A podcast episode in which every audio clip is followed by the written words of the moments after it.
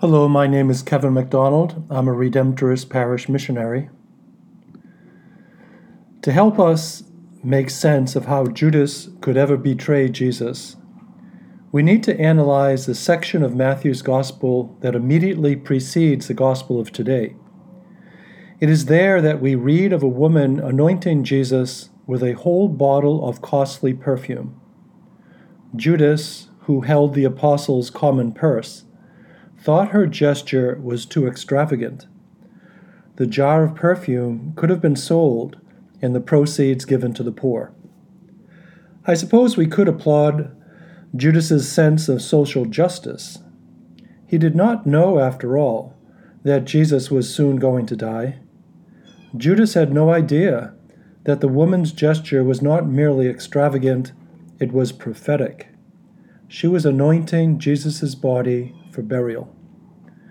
Still, it is hard to fathom how someone like Judas, who had been in, in Jesus' inner circle for three years, could make a decision to turn him over for arrest. It could be that Judas was trying to set up a confrontation with the Roman government. He might have been thinking that arranging Jesus' arrest would provide the spark that was needed for open revolt. But more likely, Judas's betrayal came about through a series of selfish decisions made over a period of time.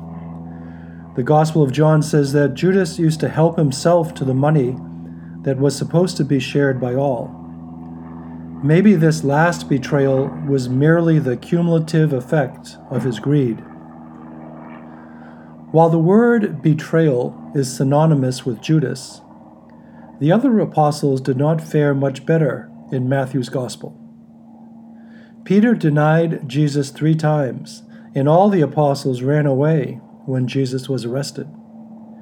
It is interesting to speculate that had Judas acknowledged his guilt and accepted Jesus' forgiveness during the Last Supper, Judas not only would have been set free of his debilitating guilt, he might have rivaled St. Peter in humility and leadership.